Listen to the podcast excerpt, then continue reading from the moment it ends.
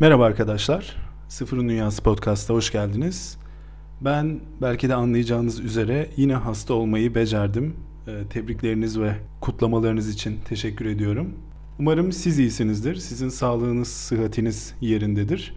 Hiç değilse en azından bu sefer hasta olmayı başarmamda bir takım makul sebepler de vardı. Bir süre için biraz seyahat etmem gerekti. Bir şehirden diğer şehire şeklinde.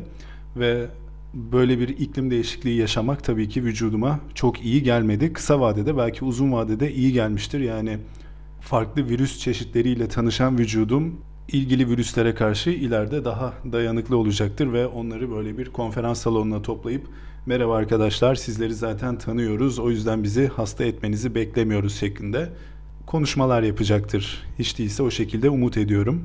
Veya şu şekilde de söyleyebiliriz. Hem Friedrich Nietzsche'ye de bir selam göndermiş oluruz. Beni öldürmeyen şey beni güçlendirir. Uzun vadede yani kısa vadede beni yaralasa da beni yorsa da uzun vadede güçlendirir.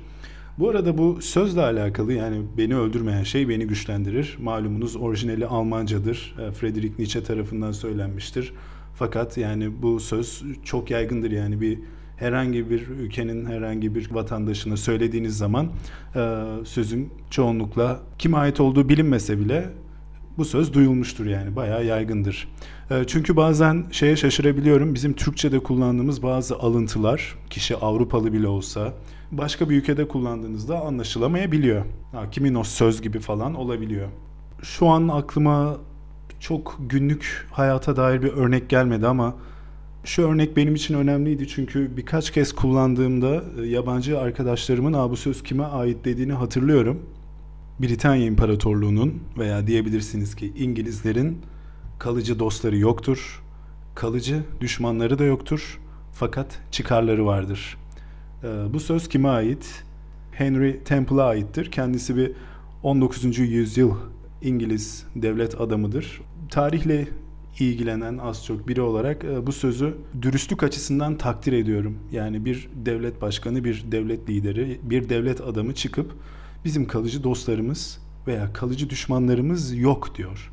Ee, bizim interestlerimiz yani bunu artık nasıl çevirirseniz e, faydalarımız, kazançlarımız, ilgi duyduklarımız, çıkarlarımız vardır şeklinde bir cümle kuruyor ve aslında tarihi anlamak açısından ve özellikle de belki de denebilir ki Britanya İmparatorluğu'nun tarihini anlamak açısından e, önemli bir sözdür. Peki Britanya İmparatorluğu'nun tarihini anlamak neden önemlidir? Ee, bir Türk için özellikle e, Osmanlı İmparatorluğu'nun son zamanlarını anlamak açısından değerlidir. Yani Osmanlı İmparatorluğu'nu düşündüğümüzde şu an aklımızda oluşan bir şey imajı var değil mi?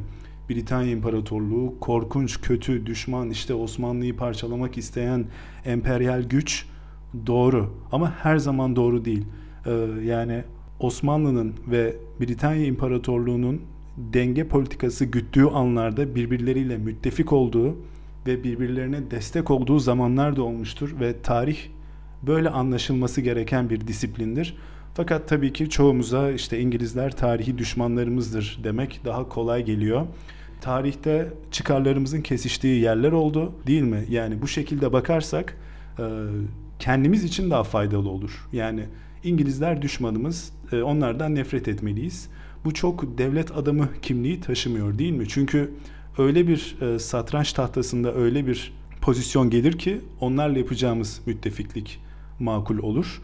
E, bununla alakalı daha farklı podcast bölümleri yapmak istediğim için çok fazla şu an detayına girmek istemiyorum ama işte bu söz benim bu yüzden hoşuma gider ve özellikle Avrupalı arkadaşlarımla yani yabancı arkadaşlarımla konuşurken onlara bahsetmeyi sevdiğim, e, onları şaşırttığını bildiğim için bahsetmeyi sevdiğim şeylerden biridir. Bu söz ya da bazı haçlı seferlerinde yaşanan şeyler gerçekten onları da şaşırtabiliyor. Bu cepheden bakıldığında nasıl gözüktüğüyle alakalı bazı detaylara hakim olmadıkları için ve bu arada bu cephe derken sadece İslam ve Müslüman dünyasını, Türk dünyasını kastetmiyorum. Aynı zamanda Ortodoks dünyasını da kastediyorum. Çünkü eğer Ortodoksluğun kalbi tanım olarak yanlış olduğunu biliyorum. Katoliklik gibi bir hiyerarşi sistemine sahip olmasa da Ortodoksluğun Vatikanı şu an hala Türkiye'de, İstanbul'da değil mi? Rum Ortodoks Patrikhanesi'nden bahsediyorum. Ve Fatih Sultan Mehmet'in Konstantinopolis'i fethinden sonra haliyle işlemeye devam etmiş bir kurumdur. Gerek Osmanlı tarihi açısından gerekse Türkiye açısından önemli bir kurumdur. Çünkü imaj olarak baktığınızda bir imparatorluk imajını verir değil mi? Yani e, tanım gereği çoğunluğu Müslüman olan bir coğrafyada Ortodoks kilisesinin hiyerarşik olarak güya öyle bir sıralaması olmasa da en önemlilerinden olanının Türk topraklarında olması tabii ki bir anlama gelir. Hatta İlber Ortaylı bundan bahsetmeyi sever. Ee, Fatih Sultan Mehmet Konstantinopolis'i aldıktan sonra Patrik olan e, Genadios'u, ikinci Genadios'u kendisiyle aynı sofrada yemek yemeye davet etmiştir. Ki bunun Fatih Sultan Mehmet gibi protokollere ve imparatorluk hiyerarşisine önem veren bir insan için, bir hükümdar, bir imparator, bir Hakan için ne anlama geldiğini uzun uzadıya ayrıca tartışmak lazım ki Fatih Sultan Mehmet kendi vüzerasıyla bile aynı sofraya oturmamıştır yani. Bu bir protokol icabıdır. İmparatoru imaj olarak daha farklı bir yere koymak, artık devlete farklı bir kimlik kazandırmak. Zaten malumunuz Osmanlı İmparatorluğu 1453'te imparatorluk olmuştur. Hiçbir kurum, hiçbir müessese, hiçbir ülke, hiçbir devlet hayatına imparatorluk olarak başlamaz değil mi? Hani Osmanlı İmparatorluğu ne zaman kuruldu sorusuna 1299 veya bazı tarihçilerimize göre, bazı tarihçilere göre 1302 cevabı vermek yanlıştır. O kuruluş Osmanlı Beyliği'nin, Osmanlı Devleti'nin kuruluş tarihidir muhakkak. Bunda bir tartışma yok. Fakat imparatorluk yapısı kazanmak daha farklı bir şeydir. Belli müesseseler, belli kurumlar, belli organizasyonlar, belli işbirlikleri ve bunlarla ilişik bir mekanizmanın tesis edilmesi gerekir değil mi? İşte bu Konstantinopolis'in fethinden sonra Fatih Sultan Mehmet ile olmuştur ve ülke imparatorluk yapısına geçmiştir. Bu önemli bir detay. Bundan bahsetmek lazım ve işte imparatorluk yapısına geçmesinde örneğin Patrikhane'nin İstanbul'da kalmış olması da çok büyük bir etkendir. Mesela Patrikhane'ye e, kapatıyorum ben bu kurumu. Bundan sonra herkes e, Müslüman olacak. Seve seve değilse kılıçla olacak deseydi e, Osmanlı tanım olarak hala devlet olarak kalabilirdi. Çünkü imparatorluk demek aynı zamanda farklı kültürleri, farklı inançları ve farklı milletleri yönetebilmek ve bu beceriye sahip olabilmektir. Peki buralara nereden geldik? Şu an gerçekten kendime nereden geldiğimi bu konulara sormaya başladım. Çünkü e, gerçekten gerçekten e, bugün e, konuşmayı düşündüğüm, kafamda tasarladığım şeylerin hiç bu istikametle alakası yoktu. E, tabii ki önümde bazı hazırladığım notlar var vesaire ama e, konunun buraya geleceğinden benim de haberim yoktu. Benim de şu an haberim oldu. Çok ilginç oldu. E, bu arada yine İlber Ortaylı'nın da altını çok çizdiği bir konu olarak Rum Ortodoks Kilisesi'nin Yunan Ortodoks Kilisesi anlamına gelmediğini, o baştaki Rum kelimesinin Roma, Roma İmparatorluğu'nun kilisesi olarak yorumlanması, anlaşılması gerektiğini belirtelim. Yani Rum Ortodoks Kilisesi sadece Yunanlara hitap eden bir yapı, bir organizasyon değildir. Ki yine o satrancı nasıl oynayacağınızı bilirseniz bu Türkiye için de bir avantajdır değil mi? Sempati kazanmak açısından. Bu tabii ki benim şahsi kanaatim. Siz katılmıyor olabilirsiniz, tenkit ediyor olabilirsiniz. Buna da tabii ki saygım var. Hatta her zaman söylediğim gibi eğer bu konuda farklı bir düşünce belirtmek isterseniz lütfen yazın. Okumaktan, anlamaktan, üstüne düşünmekten gerçekten keyif alırım. Mutlu da olurum. Ha, şu aklıma geldi. E, nelerden bahsettik diye tekrar düşünürken Nietzsche'nin sözü. O böyle şu an bant geri sarıyor ve e, Nietzsche'nin sözüne doğru geri kayıyoruz zamanda. E, zamanda kayıyor muyuz yoksa akıyor muyuz yoksa tane tane dökülüyor muyuz? Tam olarak zamanla nasıl bir ilişkimiz var? Kimilerine göre zaman diye bir şey yok zaten de. E, zamanın okumu var yoksa feleğin çemberi mi var? Şeklinde biraz daha ıvır zıvırladıktan sonra Nietzsche'nin sözü e, bazı sözlerin yabancılar tarafından bilindiği ama bazılarının bilinmediği oradan özellikle Haçlı seferlerinden bahsetmeye yabancı arkadaşlarıma hoşlandığımı söylemiştim. Çünkü o insanların gözünde o zamanlardan bahsediyorum yani 12. 13. 14. 15. yüzyıl Katoliklik İslam'dan daha uzak, daha uzaylı, daha korkutucu bir şeydi. Çünkü iki kilise arasında gittikçe agresifleşen, gittikçe gerilen bir ilişki, ona artık ne kadar ilişki denebilirse sürtüşme vardı ve e, bir Ortodoks din insanıyla bir İslam din insanı veya bir Ortodoks sivil insan ile Müslüman bir insan iç içe yaşayabilirken artık birbirlerine alışmışlar diyeyim. Katoliklik ise bambaşka bir dünyayı temsil ediyor ve bambaşka adetler, bambaşka usuller ve aynı din olduklarını iddia etseler de usul, erkan, yapı, inanış çok ciddi farklar gösteriyor değil mi? Ee, bu sebeple Haçlı seferleri Ortodokslar için de büyük yıkımlara, büyük e, hüzünlere, büyük acılara sebebiyet vermiştir ve e, işte insanlarla bunu konuştuğunuzda buna şaşırıyorlar. Ortalama bir Alman, Fransız veya İngiliz'den bahsettiğimizi düşünelim, bir İtalyan'dan bahsettiğimizi düşünelim. Zamanın Katolik halkları. Ondan sonra onlar da kendi aralarında tabii Anglikan, Protestan olarak sonradan, daha sonradan bölündü ama Doğu Roma'nın olduğu zamanlardan bahsediyorsak eğer Haçlı seferleri Ortodokslara da acı getirmiştir ve bunları öğrenmek onları şaşırtıyor. Ee, çünkü daha çok bir İslam Hristiyanlık mücadelesi gibi düşündükleri şeyin aslında Hristiyanlık ve Hristiyanlık karşıtı bir şey olduğunu da çünkü Hristiyanlığı nasıl tanımladığınıza bağlı değil mi? Şu an çok kötü bir e, nükteden bir şekilde gerçek Hristiyanlık bu değil diyesim geldi.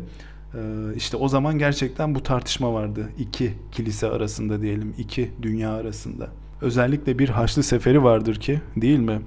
Ortodoksların hala duyduklarında belki de özellikle de Yunanların diyebiliriz duyduklarında böyle içlerinin titrediği ve e, lanetle andıkları bir Haçlı Seferi vardır değil mi? E, belki biliyorsunuz fakat bilmiyorsanız veya daha bilseniz dahi daha detaylarıyla daha farklı kaynaklardan da yorumlamalarla dinlemek istiyorsanız onunla alakalı da bir bölüm yapmak istediğimi buradan söylemiş olayım. Yani aklımda olan bölümlerden bir tanesi. Dedikten sonra tamam bunu anlattım. Güzel rahatladım şimdi. Öyleyse Nietzsche'nin sözüne tekrar dönüyorum. Yani beni öldürmeyen şey beni güçlendirir, kuvvetlendirir. Nasıl çevirisini yaparsanız artık.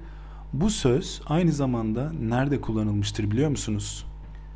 Biraz tahmininiz var mı? Çünkü Nietzsche'nin malumunuz Übermensch yani üstün insan ideası vardır değil mi? Ve e, bir ideolojinin e, tarihe hayli kötü bir namla geçmiş bir ideolojinin bu üst insan ideasından hayli fazla etkilendiği söylenir. E, söylenirden ziyade bu bir gerçektir şeklinde gözüküyor aslında. Almanya'nın nasyonel sosyalist yani Nazi döneminden bahsediyorum. E, bu söz Friedrich Nietzsche'nin bu sözü Nazi gençlik kamplarında kullanılmıştır. Ee, o yüzden hani bu sözle alakalı bu detayı da bilmiş olun. Ee, böyle bir kullanımı da vardır ama e, çok insanın da aslında bundan haberi yok. Yani şey algısı oluşmuyor. Yani bir Alman'a bu sözü söylediğinizde e, sizi yanlış anlayacağını hani Nazilik üzerinden bir gönderme falan mı yapmaya çalışıyor bu şeklinde bir e, hani o tarihe Almanya'nın o tarihine bir gönderme yaparak bana laf mı sokuyor şeklinde bir kaygıya kapılacağını çok sanmıyorum. Ee, çünkü gençlik kamplarında kullanılmış olsa da öyle çok devasa bu ideolojiyle özleşen bir hali yoktur bu sözün. Öyle bir seviyeye çıkmamıştır ama yine de aklınızda olsun böyle hassas bir ortamda bulunursanız e, bu konulardan bahsedilirken dikkatli olunması gerektiği aklınızda bulunsun diye söylemiş olayım. Bu arada tekrar tüm samimiyetimle söylüyorum ki podcast'ın şu ana kadar olan bölümünü e, yayına başlamadan önce, kayda başlamadan önce gerçekten e, hiç planlamamıştım. Yani tamamen kafamda başka bir konu vardı. E, bir şekilde bu yola saptık ve gitmiş olduk. E, o sebeple biraz pataküte gittiyse kusura bakmayın. Fakat böyle bir sizi şöyle kafamda şey canlandı. Sizi sarsarak böyle bir şey anlatıyorum. Böyle yakanızdan falan tutmuşum. Tamam mı? Primus inter pares ve ondan sonra Friedrich Nietzsche tamam mı? Anlıyor musun gibi. Ee, hiç değilse en azından bu konulardan böyle bir kafamızı karıştırmış olduk. Güzel oldu. Kafamıza bir na rahatlık vermiş oldu. Bunlardan ileride bahsedip tekrar e, oturta oturta e, artık biz tabii ne kadar oturtabilirsek bir ayağımız havada kalır tabii de e, daha tekrar bahsetmiş oluruz. E, öyle de güzel olur. E, bana yazıyorsunuz. Bunda böyle bir talimat gibi oldu hani bana yazıyorsunuz ona göre. Hayır bana e, yazdıklarınızı iletiyorsunuz. Çok teşekkür ediyorum. E, bugüne kadar hep olumlu şeyler geldi.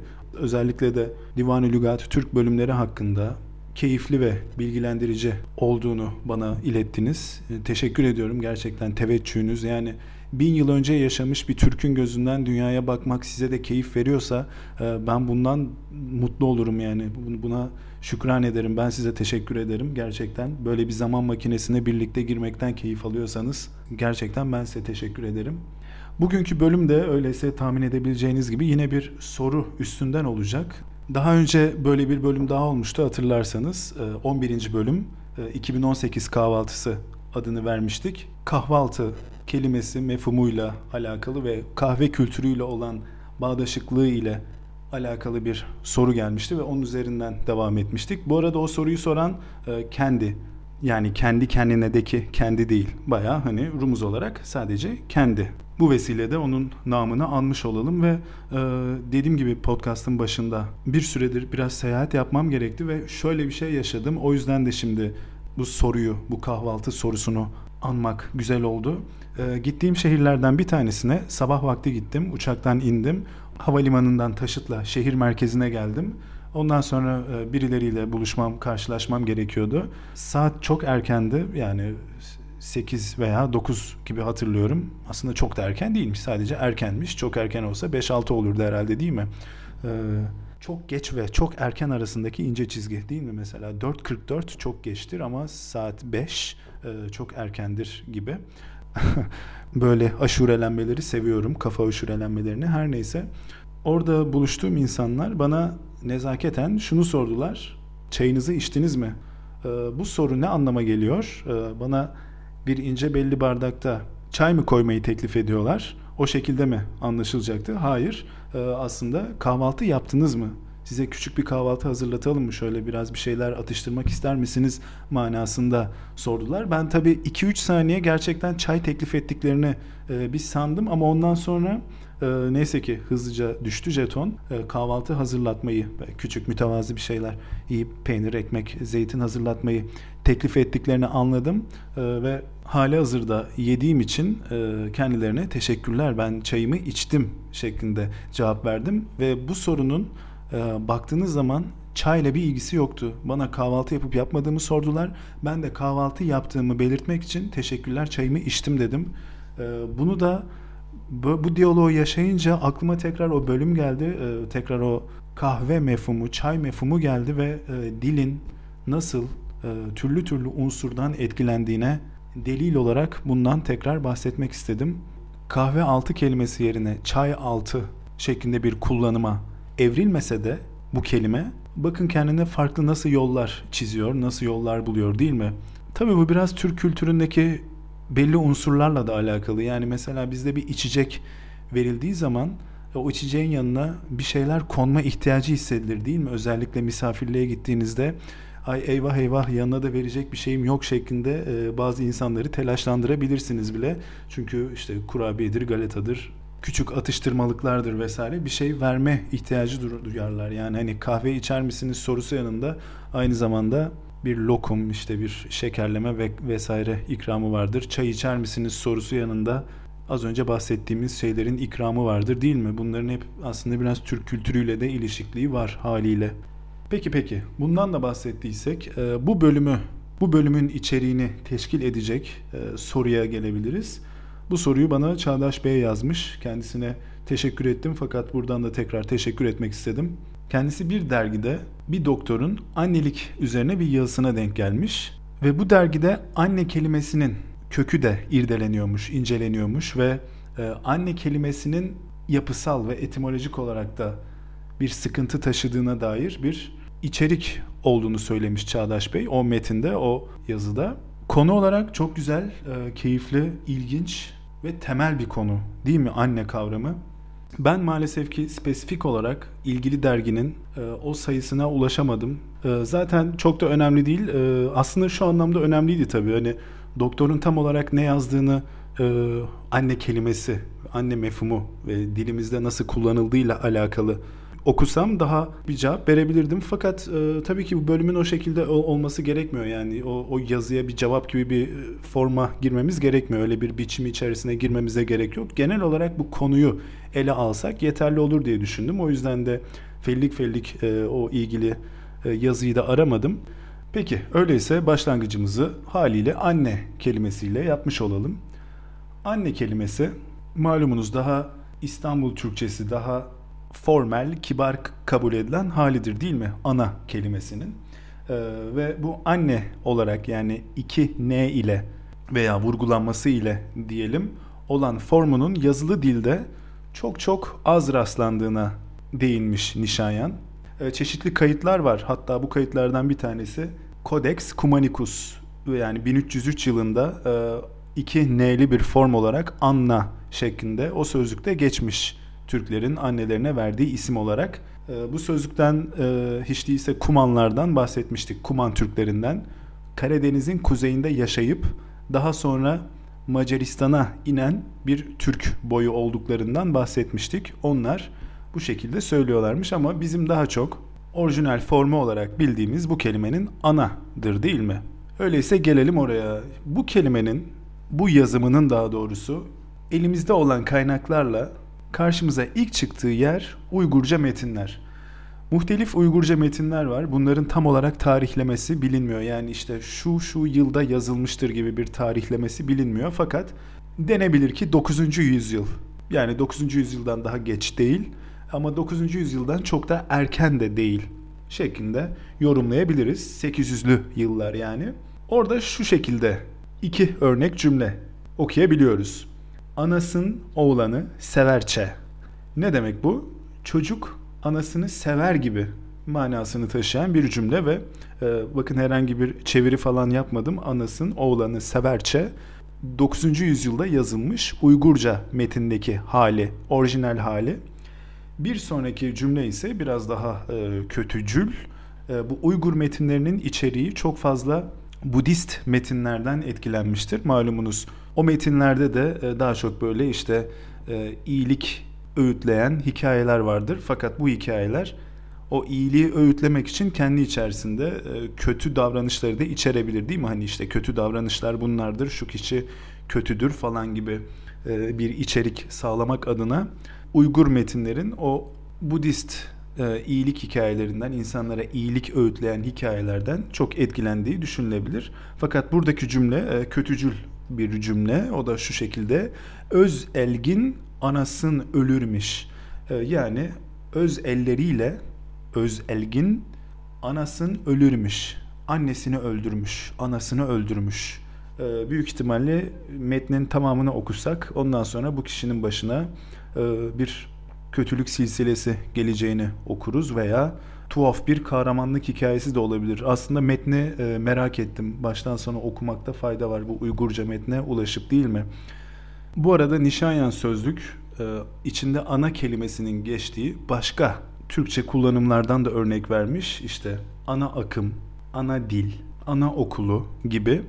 E, bunlardan iki tanesinde kendisi tabii ki Türkçeyi yansıttığı için nasıl Kaşgarlı Mahmut da kendi sözlüğünde yeri geldiğinde argoya, küfre yer veriyorsa aynı bilimsel perspektifle diyelim e, yer vermiş. Ben de tabii ki o şekilde okuyorum. Hazır olun yani duyunca bir an şoka girmeyin. İşte anasının nikahı diye bir kullanım var değil mi Türkçe'de? E, bu içinde o saygı duyulan, o hürmet edilen anne kavramını taşıyan ama haliyle e, olumsuz bir manaya gelen bir kullanımdır ve e, bunun daha da üst level'ı yine Nişanyan sözlükte geçmiş. E, ben şu şekilde okuyayım da siz artık kafanızda şey yaparsınız. Anneninki gibi olumsuz kullanımlar var değil mi? Belki o dergi yazısında bunlara değiniliyordu bilmiyorum fakat e, bu tarz şeylerle hemen hemen her dilde karşılaşabiliyorsunuz diyebilirim. Yani bu sadece işte hani derseniz ki Türk toplumu gitgide daha ataerkil bir hal alıyor ve o yüzden de e, bu tarz kullanımlarımız var. Hayır, e, gayet kadın erkek eşitliğinin nispeten daha sağlandığı e, Kuzey Avrupa toplumlarında da böyle kullanımlara denk gelebiliyorsunuz. Fakat onlarda biraz daha şakaya yönelik oluyor. Yani daha yakın arkadaşlar arasında yapılan yani böyle nefret ettiğiniz adama hınca hınç söylediğiniz bir kullanımdan ziyade kendi arkadaşlarıyla şakalaşan böyle biraz sulu şakalaşan insanların kullandığı bir kelime olarak karşılaşıyor ama yine tabii iyi bir olumlu tatlı bir anlama gelmiyor. Şimdi daha farklı yolculuklara açılabiliriz. Şu kelimeyi biliyor musunuz? Ög. Bu kelimeyi duydunuz mu? Ög kelimesi size herhangi bir şey çağrıştırıyor mu? Herhangi bir e, mana yükleyebiliyor musunuz? Nedir bu kelime? Vaktiniz başladı. Hı, gerildik. Ne oluyor? Belki şu an şeyi kurmaya çalışıyorsunuz. İşte ög, ögümek, ögürmek veya ögü, ögel gibi böyle üretmeye çalışıyor olabilirsiniz. Bu kelime ana veyahut anne olarak bildiğimiz kelimeden çok daha önce yazılı metinlerde karşımıza çıkan Türkçedeki anne manasını veren kelime ög. Peki bunu modern Türkçede nereden biliyoruz? Öksüzden biliyoruz değil mi? Yani biz öksüz kelimesinin annesi olmayan, annesi hayatta olmayan manasına geldiğini biliyoruz. Fakat işte o geriye yönelik o süzsüz ekini atıp ök kelimesinin anne anlamına geldiğini fark etmek e, bazen o kadar kolay olmayabiliyor. Bu kelimenin karşımıza çıkışı ise Orhun yazıtlarında olmuş. Cümlede şöyle geçiyor. Öksiz akın binip tokuz eren sançtı. Yani eren e, erlerin çoğulu olarak geçiyor. Bunu daha önce konuşmuştuk diye hatırlıyorum Divan Lügati Türk bölümlerinde.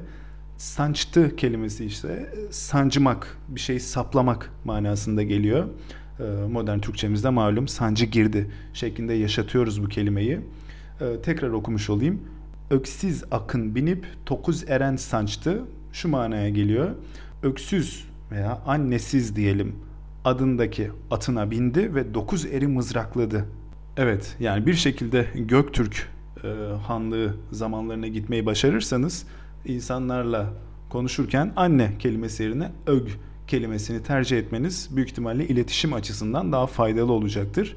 Daha sonra yine Uygurca Budist metinlerde karşımıza çıkmaya başlamış. Yine bunları 10. E, yüzyıldan önce düşünebilirsiniz. Şöyle bir cümlede geçiyor mesela.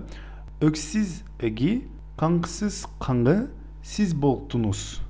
Yani anasızın anası, babasızın ise babası siz oldunuz.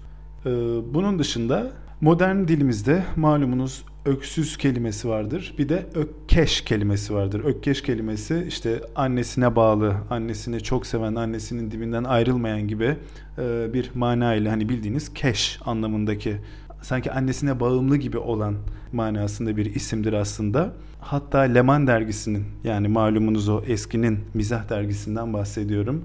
Hain Evlat Ökkeş diye bir karakteri vardı değil mi? Aslında isim olarak baktığınızda bir istihza taşıyor değil mi? Bir ironi, bir kinaye taşıyor. Ee, bu hain evlat Ökkeş karakteri annesine gerçekten berbat davranan hatta yanlış hatırlamıyorsam şiddet vesaire uygulayan baya böyle maraz, pislik bir karakterdi.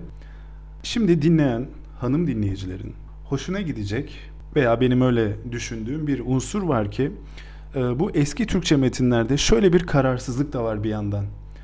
Ög kelimesi, bu ög kelimesi aynı zamanda kimi cümlede bağlama göre akıl, us, mantık anlamında da kullanılıyor. Ve bazı metinlerde bu ayrım çok bariz değil. Yani bu metinde anneden mi bahsediliyor, akıldan mı bahsediliyor veya işte öksüz dendiğinde akılsız manasına mı geliyor, annesiz manasına mı geliyor ve neden böyle bir sesteşlik var? Bu bir tesadüf mü, bir denk gelin mi yoksa eski insanlar şöyle bir bağlantı mı kurdu? Eski Türklerden bahsediyorum. İşte annesiz kalan, annesiz yetişen insan e, belli örf ve adeti, belli davranışı, usulü, erkanı yeterince göremeden büyüyor ve bu yüzden bazı hareketleri toplum içerisinde akılsızlıkla yorumlanıyor. Hani şey gibi düşünün birisi toplum içerisinde e, adabı muaşerete uymayan bir hareket yaptığında ona şey denir ya hani e, seni annen nasıl yetiştirmiş, seni anan baban nasıl yetiştirmiş tabii ki buradaki rolü sadece anneye üstlemeyelim de hani genel olarak böyle yaklaşılır değil mi toplum tarafından. e, sana bunu öğretmediler mi sen bunu şey yapamıyor musun gibi böyle sitem cümleleri vardır dilimizde.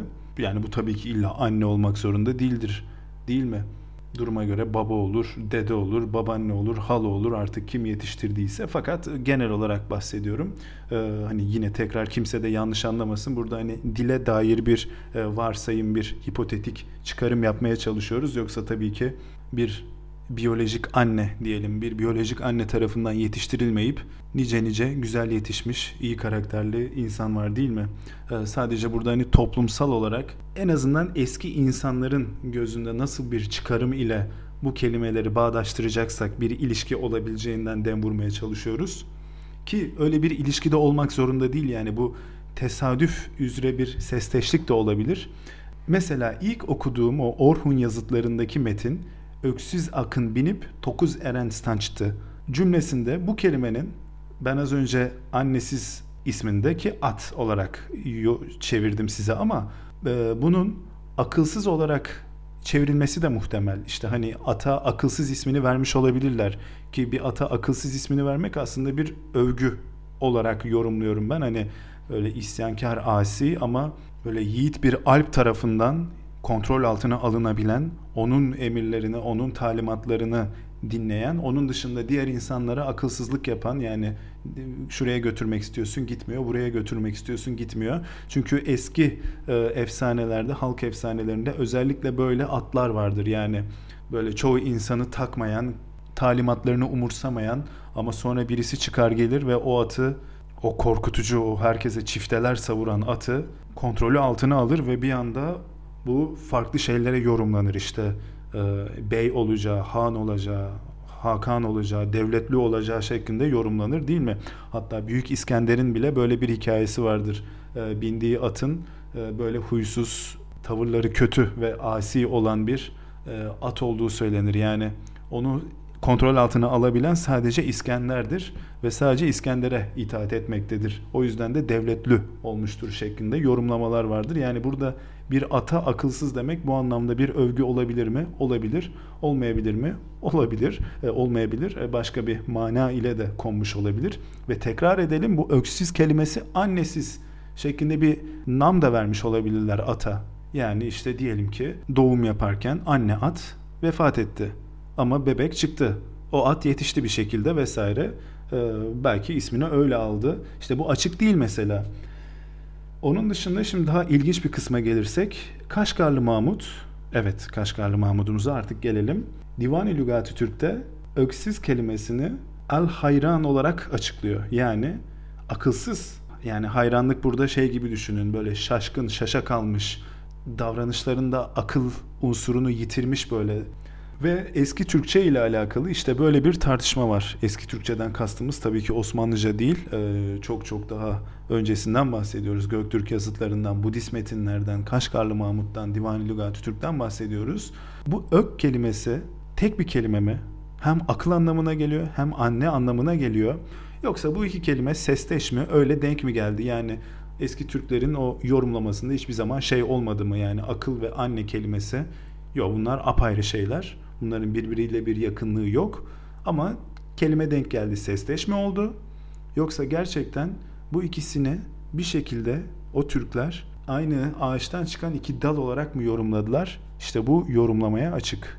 Bu arada tahmin edebileceğiniz gibi modern Türkçe'de kullandığımız öğrenmek kelimesi de işte bu eski Türkçedeki ög kelimesine dayanıyor. Yani akıl anlayış manası ile kabul ettiğimiz yani ister sesleşlik durumu olsun ister aynı zamanda anne kelimesi anlamına da gelsin e, bu köke dayandığını biliyoruz. Yani öğrenmenin kökü evet ög, akıl manasına gelen ög ama anne ile ilişkisi o işte başka bir tartışma. Kimi dil bilimciler bu iki kelimeyi ayrı sayıyor. Yani akıl manasındaki tekrar etmiş olalım. Akıl manasındaki ög başka bir kelime. Anne manasındaki ög başka bir kelime. Kimileri ise hayır bu met, bu kelimeler birbirleriyle belli bir ilişki taşıyor olabilir ve metinde duruma göre ikili anlama bile gelebilir şeklinde yorumluyor. E, fakat metinlere bakarsanız e, detaylı olarak böyle bir inceleme yaparsanız tam olarak hayır buldum işte şu şekilde olmalı gibi bir çıkarımın kolay yapılmadığını görüyorsunuz.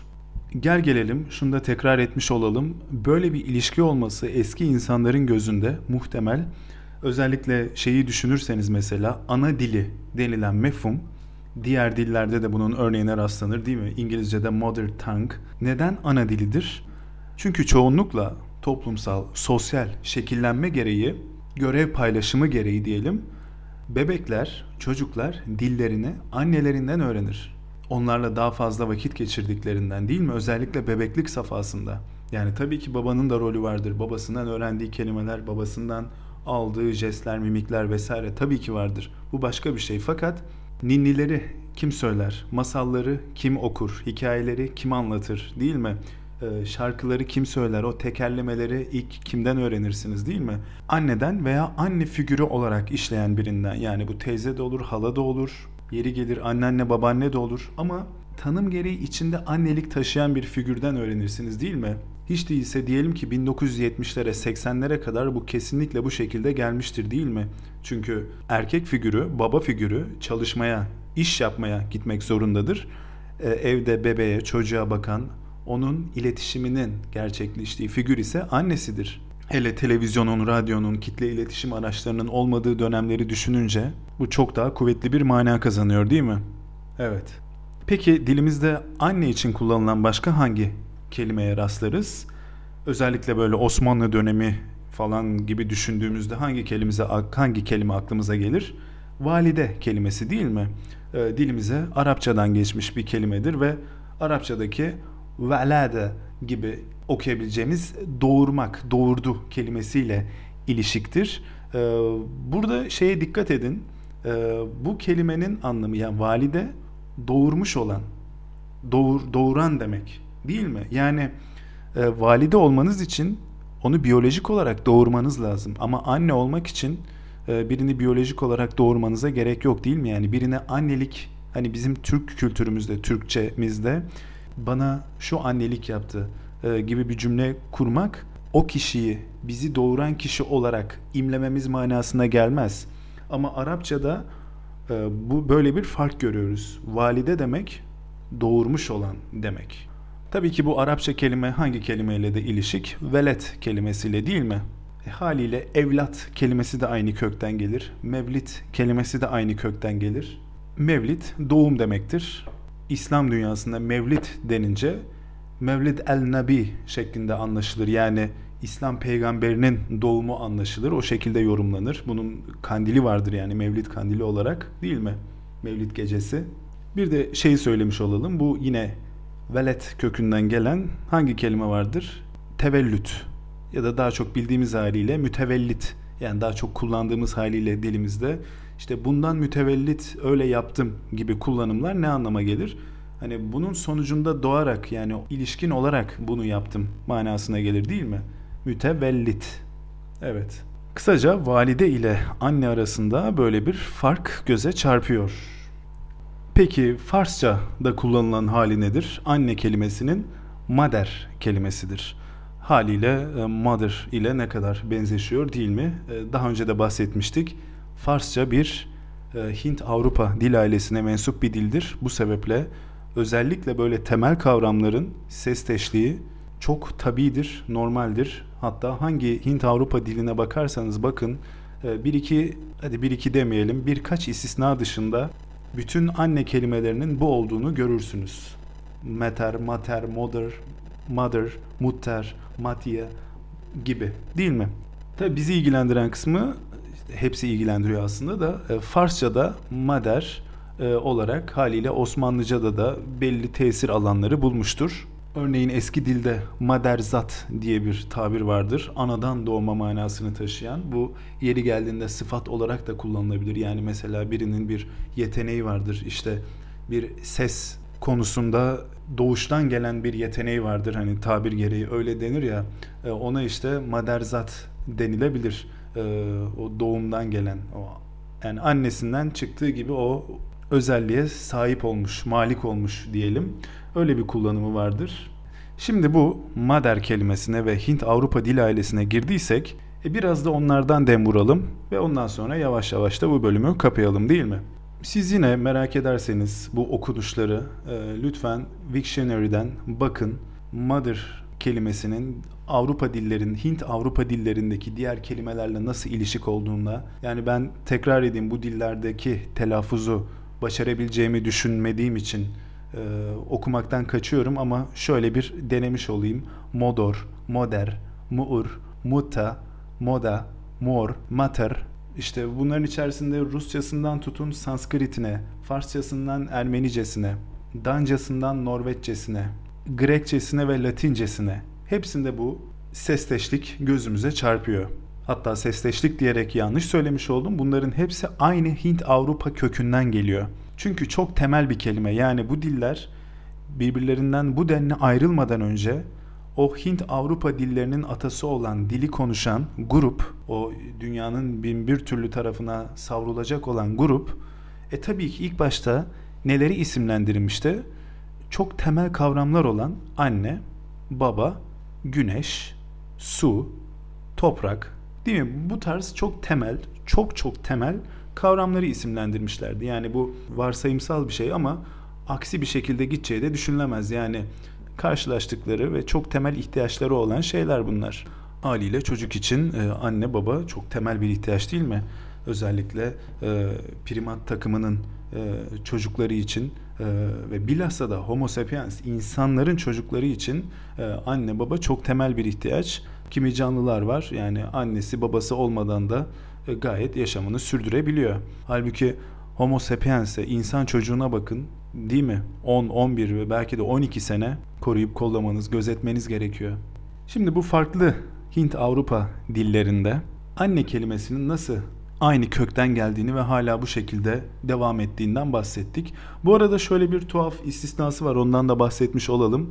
Arnavutça bir Hint-Avrupa dili olmasına rağmen bu dil ailesinin bağımsız bir kolundandır. Yani bu şu anlama geliyor.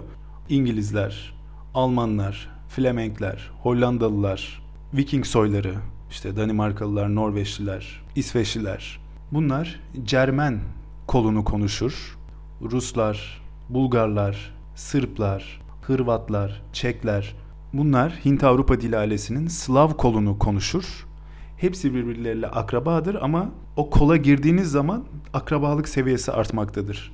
Bu Arnavutça ise Hint-Avrupa dil ailesinde olup kendi kolunda başka hiçbir dil olmayan tabii ki farklı lehçeleri var fakat kendi başına bir koldan gitmiş ve sonra izole olmuş şeklinde düşünelim, algılayalım. Ve işte bu noktada ilginç olan Arnavutça'da, modern Arnavutça'da moder kelimesi var. Yaşıyor. Fakat eski metinlerde anne yani eski onların eski dilinde anne anlamına gelirken günümüzde kız kardeş anlamına geliyor. Bu dönüşümün nasıl yaşandığıyla alakalı farklı varsayımlar var ama en akla yatkın olanı ilk önce mother kelimesini teyze için kullanmaya başladılar ve ondan sonra o annenin kardeşi şeklinde kurulan kardeş ilişkisi kardeş anlamının daha güçlendiği bir form aldı ve ondan sonra kız kardeşlere mother denmeye başlandı. Makul mü? Evet makul bir varsayım. Peki şu an modern Arnavutça'da anne kelimesi yerine ne kullanılıyor diye sorarsanız baktığım ve gördüğüm kadarıyla nönö, mömö kelimelerinin kullanıldığını gördüm. Yani e, nine, nene e, ve meme, mömö kelimeleriyle bağdaşık andıran kelimeler olarak söyleyebiliriz. Bunlar e, bulunsun. Birazdan aklımıza gelecek çünkü bir vesileyle. Şimdi geldik en ilginç yere bu mater, mater konusuyla alakalı bu muta, mother konusuyla alakalı, bu kökle alakalı. Size desem ki materyal kelimesi bir sessizlik oldu. E, bu kelime bu Hint-Avrupa dil ailesindeki anne yani mater kelimesinden geliyor desem ne düşünürsünüz? Bu size nasıl bir çıkarım, mantıksal çıkarımdan geliyor gibi bir hisse kaptırır sizi. Burada materyal kelimesinin anlamını düşünmemiz lazım belki de değil mi? Yani bu kelime ne için kullanılıyor, neyi ifade etmek için kullanılıyor? Özellikle de eski insanlar açısından düşündüğümüzde materyal bir şeyin hangi materden geldiğini, hangi özden geldiğini, hangi unsurdan doğarak geldiğini anlatan bir yapıdadır değil mi? Modern dünyamızda artık kullandığımız objeler, cisimler yani insan ürünü olan cisimler çeşit çeşit ham maddelerden üretiliyor değil mi? Ama eski zamanları düşünün. Büyük ihtimalle ne yapıyorsunuz? Kullandığınız materyaller nedir? Yani ya bir taştır değil mi? Bir çeşit taştır. Atıyorum mermerdir, kireçtir veya bildiğiniz kayadır. Onu oyarsınız, moyarsınız, bir şeyler yaparsınız. Diğer ihtimal nedir? Ağaçtır, kütüktür, odundur.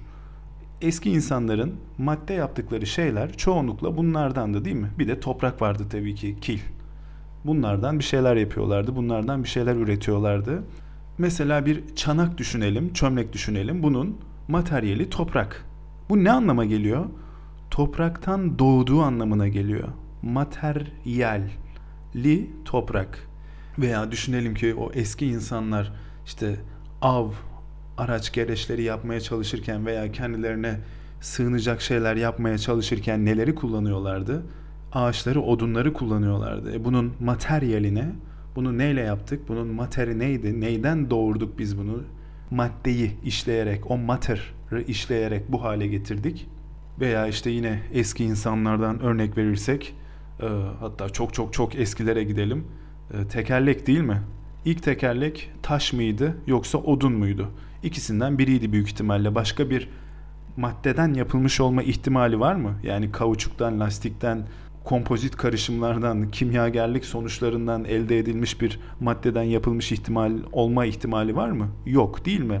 Yani eski insanlar için çok temel bir maddenin bir şeyleri doğurması şeklinde bir ilişiklik var. İnsanlar el emekleriyle yontuyorlar, biçiyorlar, oyuyorlar, bir şeyler yapıyorlar ama tanım gereği onun annesi olan bir şey var. Yani bir şeyin materyali onun hangi materden doğduğuyla ilişik olan bir kökten geliyor değil mi?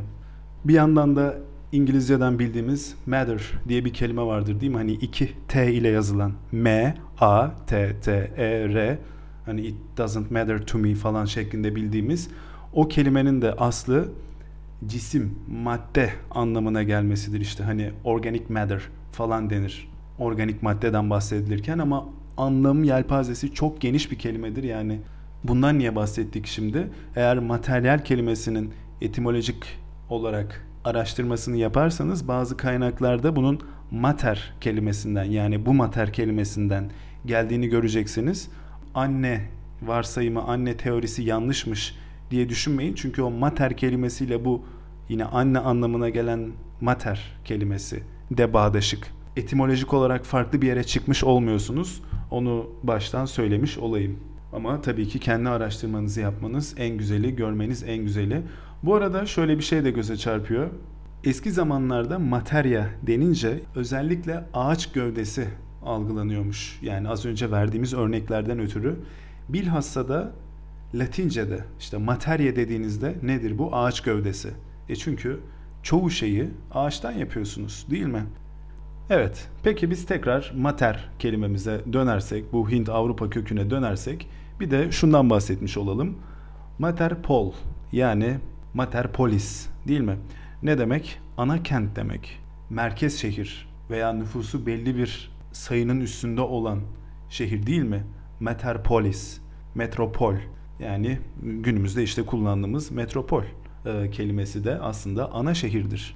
Malumunuz biz daha çok metropol kelimesi yerine büyük şehir e, kelimesini kullanıyor. Yani bir belediye büyük şehir oluyor olmuyor vesaire. İşte oradaki o mana metropoldür değil mi? Ve neyle ilişiktir? O şehrin ne kadar büyüdüğüyle, ne kadar nüfusa ev sahipliği yaptığıyla, şehir nüfusunun kırsal nüfusa kıyasla ne kadar fazla olduğuyla ilgilidir değil mi? Tabi günümüzde maalesef köyden kente göç ederek bu nüfusu, sözüm ona kentsel nüfusu arttırdığımızı düşünüyoruz ama aslında kentsel nüfus öyle göçle sadece salt göçle artan bir şey değil değil mi? E, kentle yaşamanın kentte demeye çalıştım ama kentle diye çıktı ağzımdan. İyi de oldu. E, kentle yaşamanın, kent içerisinde yaşamanın, kent dahilindeki ögelerle, unsurlarla yaşamanın yani kentte yaşamanın aynı zamanda belli bir hayat tarzını da getirmesi gerekirken e, Türkiye'de ne yazık ki ne yazık ki kırsal alanlar sahipsiz bırakıldığı için kırsal nüfus, köydeki nüfus gözetilmediği için iktisadi anlamda ve altyapı anlamında insanlar kentlere göç etmek durumunda kalmıştır ama ortaya karman çorman bir yapı çıkmıştır. Yani mesela bazı iller işte biz büyük şehir olduk, metropol olduk, bize büyük şehirlik verin, o belediye unsurlarını verin bize gibi taleplerde bulunuyorlar ama orada işte şeyi sormak lazım. Siz büyük şehir yani metropol olma iddiası için gerekli altyapıya, gerekli diyelim ki kültür sanat çıktılarına, gerekli diyelim ki üniversiteye sahip oldunuz mu? Bu kültür sanat derken yani illa da aklınızda işte her yerde bale olsun, opera olsun gibi bir dayatma içerisinde bir söylem gelmesin yani. Herhangi bir kültür sanat unsuru olabilir. E, çünkü şeyi biliyorum bizim sözüm ona büyük şehir olarak adlandırdığımız yani metropolitan area olarak adlandırdığımız yerlere gelen bazı turistlerin hayal kırıklığı yaşadığını biliyorum. Yani çünkü e, adı metropol, adı büyük şehir. Turizm kaynaklarında baktığınızda bizim metropol olarak adını verdiğimizi görüyorlar, aldanıyorlar, geliyorlar. Ha yine kendilerine göre başka şeyler görüyorlar, güzel vakit geçiriyorlardır. O ayrı ama yani metropol adını vermek için en basitinden bir toplu ulaşım olarak bile altyapının sağlanmadığı yerlere bu ismi veriyoruz değil mi? Yine ben nereden girdim, nereye çıktım? Peki ee, yani bir yerin metropol olması için oranın bir anne şehri olması gerekiyor. Bir anne gibi yaklaşabilmesi gerekiyor size. Öyle mi diyelim? Olabilir. Bunlardan bahsetmişken en sonda da şundan dem vurmuş olalım. Çocuk dili, bebek dili denilen bir mefhum vardır dil biliminde ve işte bebeklerin o ilk konuşma dönemlerinde yalap şap konuşmaya çalışırken böyle daha ilk seslerini çıkarmaya çalışırken ki dönemlerinde çıkardıkları sesler yani dillerden bağımsız olarak çoğunlukla ortaktır. Yani bu hani şey gibi düşünelim. Bebekçe gibi bir dildir yani. İşte ba ba ba ba ma ma ma ma gibi değil mi? İşte ne ne ne falan gibi bu tarz seslerden bahsediyorum. Daha fazla yapmayayım. Ee, işte buradaki düşünce de şu. Bu baba sesinin işte baba baba sesinin e, kalın ses çıkaran yani o baba figürü, erkek figürüne verilen bir o bebek beyninin ürettiği bir baba şeklinde bir üretim olduğu düşünülüyor ve malumunuz yani hangi dil ailesinden olursa olsun bu baba, papa kelimesini envai çeşit dilde görürsünüz değil mi? Şeyi hatırlıyorum. Godfather'ı izlerken filmi izlemeyen var mıdır bilmiyorum. Eski bir film olmakla beraber belki henüz izlemediniz. O yüzden filmi berbat etmemek için biraz üstü kapalı anlatayım. Godfather'ı izlerken bir sahnede e, babanın yani Vito Corleone'nin oğullarından bir tanesi e, Fredo babasına bir yerde e, bir şey olduktan sonra diyeyim e, bir e, sahne olduktan sonra papa papa diye bağırıyordu. O çok tuhafıma gitmişti ve şaşırmıştım nasıl yani bu kelime İngilizce'de de mi var, İtalyanca'da da mı var, nasıl oluyor falan diye o zamanlar bayağı şaşırmıştım. Tabi etimolojiyle hiç ilişimin olmadığı zamanlardı ve bebek dili, çocuk dili veya işte belli kelimelerin çok eski köklere dayanarak aynı olabileceği gibi fikirlerden gayet uzaktım ve şaşırmıştım. Ee, Godfather malumunuz İtalyanca sözcüklerde olmak üzere çünkü İtalyan mafyasını anlatıyor. Film İngilizce. O yüzden de bir karışıklık yaşamıştım. İzlemediyseniz tavsiye ediyorum bu arada. Ama bu herhalde çok sıkıcı bir tavsiye oldu değil mi? Hani şey e, içecek önerisi soran birine su tavsiye etmek gibi bir şey yani Godfather diye bir film olduğunu hepimiz herkes biliyor zaten. Yani şuna dönersek baba, papa kelimesi envai çeşit dilde karşımıza çıkıyor. Bunun da işte düşünülüyor ki bebek, çocuk dilinden geliyor. Peki diğer bunun karşılığı nedir? Mamadır değil mi? Ee, yani biz tabii o filmlerden, dizilerden gördüğümüz üzere çocuklar annelerine mama mama diyorlar. E, biz bunu daha çok hani mother'ın bir varyasyonu, daha böyle şirinleştirilmiş hali gibi düşünsek de aslında daha farklı olabilir. Bu da yine bebek dilinden geliyor olabilir ve M sesiyle ilişik olabilir. Yani m m m şeklinde söylersem belki daha e, anlaşılır olacaktır. Neden? Bu peki ince sesli olan hani mama, papa kalın sesliyse mama da ince sesli olan anlamına geliyor. Hayır şöyle bir ilişiklik daha ihtimal dahilinde gözüküyor. Bebek için anne en başta ne? En önemli şeyi soruyorum yani anne ne yapmazsa bebek hayatta kalamaz. Yani bebek doğduktan sonrayı soruyorum tabii ki. Yani bir babaya versek çocuğu, e, sen şimdi buna annelik yap desek, iyi kötü şunu bunu başarsa bile neyi biyolojik olarak başaramıyor? Emzirmeyi değil mi? Ve buradaki unsur da bebek dilinde, çocuk dilinde anneye mama denmesinin o emzirme. Bakın Türkçede de emmek diyoruz. O M köküne, M harfine vurgu yapıyoruz. Çünkü e, kafada emmeyi çağrıştıran bir yapısı var. Haliyle anneye bu bebeklerin mem mem mem diye seslendiğinde e, hani anneannelerimiz, babaannelerimiz, yaşlıca halalarımız der ya bu annesini istiyor, annesini istiyor şeklinde aslında oradaki kastettiği şeylerden biri de bu çocuk emmek istiyor. Yani bu çocuk meme istiyordur değil mi? Ve burada şimdi şeye dikkat ediyoruz. Mama kelimesiyle meme kelimesinin böyle yakın olmasına ve Türkçede de bu M sesinin yine emmek ile bir şeye dudağa dayayarak oradan özünü almak ile e, ilişkilendirildiğine dikkat ediyoruz. Malumunuz çocuklar, bebekler için üretilen hazır gıdalara da işte bebek maması, çocuk maması deniyor. Yani bir doyurma, besleme ilişikliği e, emmek üzerinden gözümüze çarpıyor. Haliyle bebeğin dişi olmadığına göre bütün beslenme unsuru ne üzerinden yürüyebilir? Emmek üzerinden değil mi? Ve bir de şöyle bir unsur var. Meme dediğimiz malumunuz memeli canlılara adı üstünde memeli canlılara ait bir özellik. Yani yavrusunu doğuran canlılara yoksa timsahların, yılanların, kuşların, balıkların böyle derdi yok değil mi? Yani onlar yavrularını doğurduktan ki doğurmuyorlar, e, yumurtluyorlar. E, sonra emzirme gibi bir unsur yaşamıyorlar değil mi? Ya tabii ki yavrularına, bebeklerine baktıkları oluyor işte kuşlar gidiyor topraktan solucanı buluyor, onu bunu buluyor, böceği buluyor, yavrusuna getirip yediriyor. Ama yavruyu meme ile beslemek memelilere ait bir özellik ve şu dikkatinizi çekmiş miydi? E, İngilizce'de ve diğer dillerde de bu memeli canlılara mammal deniyor. Bunun arkasındaki mantık ne? Latince'de yine memenin bu uzvun mamma olarak söylenmesi yani Latin dilinde de bu kelimenin bu şekilde geçmiş olması ve öyle varsayılıyor ki Latince'de de bu kelime yine bebek dilinden çıktı. Yani yine emmeye çalışan mem mem mem gibi sesler çıkarmaya çalışan bebeklerin aslında talebinin emzirilmek, süt emmek olduğu anlaşılınca e, bu uzvada, bu organa da meme, mamma gibi isimler verilmiş oldu. Yani Türkçe'de de Latince'de de meme denmiş olmasının sebebi büyük ihtimalle o bebeklerin, o çocukların çıkardığı sesler. Yani çocuklar ve bebekler için anneleri, mamaları onlara mama veren, onlara meme veren, onları emzirendi. E, düşündüğünüz zaman çok makul yani iki günlük olan bir bebeğin ihtiyacı ne? Başka bir ihtiyacı var mı? İşte süt dışında başka bir şey istiyor mu bu? Ve dilin de çoğu zaman ihtiyaçtan hasıl olabileceğini düşünürsek bu kelimenin bu şekilde çıkmış olması muhtemel.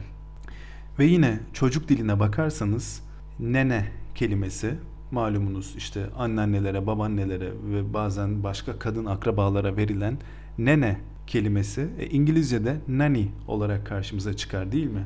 Bu nanny kelimesi de yine çocuğa annelik yapan, tanım gereği dadılık yapan kişidir değil mi? Yani bu örneği verme sebebim yine bu çocuk dilinin evrenselliğini göstermek. Yani nine kelimesini biz daha yaşlı çocuklarımız daha yaşlı kadınlara kullanırken bu ses İngilizce'de de bir şekilde çıkmış ve yine yaşlı kadınlara veya kendilerine bakan kadınlara, e, dadı rolü üstlenmiş kadınlara çocukların kullandığını görüyoruz. İşte buna da genel olarak çocuk dili ismi veriliyor. Yani çok böyle temel, çok çok basit kavramları çocukların kendilerince ağızlarıyla hareket yaparak verdikleri isimler. Çocukların veya bebeklerin. Peki tekrar hani bir bir şeyden bahsetmiştik. Arnavutça'ya dönersek neydi anne? Nene yani nene ve mömö. Meme değil mi? Ve tekrar şöyle bir uzanıp Arnavutça'ya kadar dokunduysak bu ne anlama geliyor? Bu podcast'ı tamamladığımız yani artık sonuna geldik ki tekrar dönüp oralara kadar bakabiliyoruz şeklinde yorumladım ben. Bilmiyorum o şekilde anlaşıldı mı? Ee, bu podcast yine o konudan bu konuya zıplayıp hopladığımız bir bölüm oldu ve bu sebeple hoşuma gitti.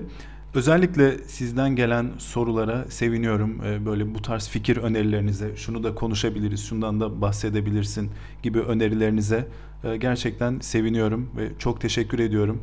Şu podcast'ta paylaştığımız vakitte siz de keyif alıyorsanız, çünkü ben alıyorum, gerçekten alıyorum. E, ne kadar mutlu benim için. Öyleyse bu bölümün de sonuna gelmiş olduk. Çağdaş Bey eğer bu bölümü dinliyorsa okuduğu yazıyla ne kadar bağdaştı bölüm bilmiyorum. Fakat e, şundan da şüphelenmedim değil. E, Divan Lügatü Türk'te anga diye bir kelime vardır. E, bunu eğer e, damak n'sini bilmiyorsanız ana olarak okursunuz. Yani o n'den sonra bir G çıkışı vardır damak n'si olarak anga şeklinde. N ile G arası bir sestir. Anadolu Türkçesinde hala mevcuttur. E, bunu daha önce podcast'ta bahsetmiştik ama sadece bu bölümü dinleyenler için diğer bölümleri atlamış olan insanlar için tekrar etmiş olalım. Divan-ı Lügat-ı Türk'te yer alan bu anga kelimesi ana ile aynı kelime değildir. Ee, o kelime değersiz, kıymetsiz, ehemmiyeti olmayan manalarına gelir. Fakat anne ile bir eş anlamlılık veya anne kelimesinin ikinci anlamı gibi bir şey değildir. İkisi birbirinden farklı iki kelimedir. Sadece tesadüfi bir sesleştikleri vardır. Ee, eğer o yazı böyle bir hususa değindiyse e, dil bilimsel olarak yanlış bir çıkarımdır, yanlış bir iddiadır. Çünkü ikisi aynı kelime değildir. E, biri damak n'si iledir, diğeri ise anadır. Bu arada Divan Lügati Türk'ten de bahsetmişken e, Kaşgarlı Mahmut'la alakalı şöyle bir şeyden de e, dem vurmuş olalım. Kaşgarlı Mahmut Divan Lügati Türk'e umay diye bir kelime koymuştur ve şu şekilde izah etmiştir. Kadın doğurduktan sonra karnından çıkan hokka gibi nesne. Bu hokka gibi nesneye umay diyorlarmış. Altını çiziyorum umay. E, hatta Kaşgarlı Mahmut izahına devam ediyor. Buna çocuğun ana karnında eşi denir şeklinde. Haliyle e, eski Türkler plasenta demiyordu değil mi? Kaşgarlı Mahmud'un izahına devam edelim. Bir atasözü geliyor. Kaşgarlı Mahmud'un çok sevdiği üzere. Umayka tapınsa oğul olur. Yani umaya tapınsa oğul olur şeklinde modern Türkçe'ye çevirebiliriz ki zaten anlaşılabiliyor da. Ve şöyle de izahını bitiriyor. Kadınlar onu uğur sayarlar. Peki burada bir şey dikkatinizi çekiyor mu? Umaya tapınmak. Yani bu plasenta nesnesine, e, umay kelimesinin anlamı plasenta ise bu şimdi nereden çıktı ona tapınmak veya kadınların sözüm ona onu uğur sayması? Aslında buradaki mevzu şu ki Türklerin eski inancında, eski mitolojilerinde Umay bereket tanrıçasıdır. Ve burada Kaşgarlı Mahmut onu uğur sayarlar yazıp geçiştirmiş olmakla beraber aslında anlayana işareti de vermiş. Eski Türkler inançlarında Umay denilen tanrıçaya minnet, şükran göstermenin oğul sahibi, buradaki oğul sahibi çocuk sahibi olmak sadece erkek oğul olarak düşünmeyin çocuk sahibi olmakla ilişkilendirildiği yönündeki işareti buraya bırakmış. Tabii ki Araplar yani e, Müslüman dünyası için bunu detaylı izah etmemiş değil mi? Hala böyle eski dinden kalma, eski mitolojimizden kalma unsurların devam ettiği olabiliyor şeklinde bir izahtan kaçınmış. İşte böyle de bir şey var. E, bu umay e, plasenta kadınlar onu uğurlu sayarlar falan gibi böyle biraz havada kalacak şekilde konuyu bırakmış. Halbuki cümle Umayka tapınsa oğul olur. Evet, bir ara Friedrich Nietzsche'den bahsedip en sonunda eski Türk tanrıçası Umay'a kadar gelebildiysek e, size çok teşekkür ediyorum bu bölümü de dinlediğiniz için. Bu bölümü de dedim ama belki diğer bölümleri dinlemediniz. E, belki bu bölüm hoşunuza gittiyse diğer bölümleri de dinlersiniz. Kendinize çok iyi bakın. Hoşçakalın. Göktürklərdə Xaqan təxtə çıxanda həyat yoldaşı olan xatın ilə bərabər təxtə çıxardı və Tanrı hər ikisinə eyni zamanda qut verib və bu anlamda saçlarından tutub göyə yüksəltirmiş. Türk mitolojisində dişil özəlliyə sahib olan və türklər tərəfindən tanrıça qəbul edilən Umay ana, Ağ ənə, May ənə, Ayzıt, Uma, Umu adlarla bilinən bu mit bir çox yazılı qaynaqda Umay ana adı ilə zikr edilmişdir. Umay kəlməsi Moğolca rəhim anlamında və Tunquzcada yumurtalıq anlamına gəlir. Orhon abidələrində yazılı olaraq adı keçən Umay uzun gümüş saçlı, başında 3 ay şəklində boynuzu olaraq tosif olunmuşdur. Türk xalqlarının çoxu Umay anayı tanıyır və bilirlər. Oğuzlar Umay anayı ana qarnında olan uşaqların qoruyucusu bilirlər. Teleüt və Şor türkləri Umay gökdəki tanrı ülgəndən ay işığı şəklində iki qayın ağacı ilə bərabər yerə enməsinə inanırlar. Oral Batır dastanında Umay dişi ötən bir qu olaraq vəsf olunub. Umay ilə ilgili Yeni Sey çayının kənarında yer alan türk boylarının biri olan Hakaslar belə inanırlar ki, əgər bir uşaq yuxuda öz-özünə danışırsa, Umay ana ilə danışır və əgər ağlarsa, Umay ana onu tərk etmişdir. Eyni zamanda bir uşaq ölürsə əgər, ruhunu Umay ana özü ilə götürmüşdür və bu durumda ailə fərdləri şamana başvururlar. Azərbaycan türklərinin folklorunda Umay mitinə çox rastlanılmaz. Onun yerinə Qara Umay var ki, bizim Azərbaycanda ona al arvadı deyirlər. Al arvadı əslində Umayın qarşıtıdır. Başqa qaynaqlara görə isə Umayın iki üzü vardır. Yaxşı olan üzü uşaqları və qadınları sevən və qollayandır. Pis üzü isə yeni doğan qadınların və uşaqların ciyərini söküb aparan bir yüzdür.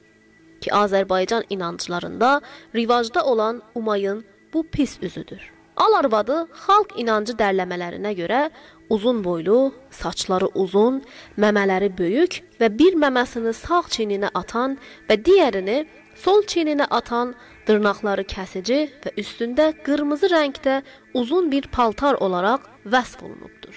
Əslində Umay anaya ailə fərdləri tərəfindən sayğı göstərilməsə, Umay al qarısına dönər və 40 gün içərisində yeni doğan uşağa və anaya zərər verər.